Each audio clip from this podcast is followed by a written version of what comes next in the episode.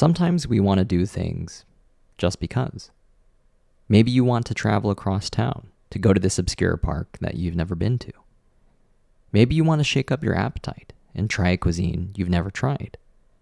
Maybe, as some of my friends have recently made the decision to do, you want to travel somewhere far away to meet new people. Why the spontaneous urge? Just because. There is, by definition, no prior thought on the matter or obvious rationale.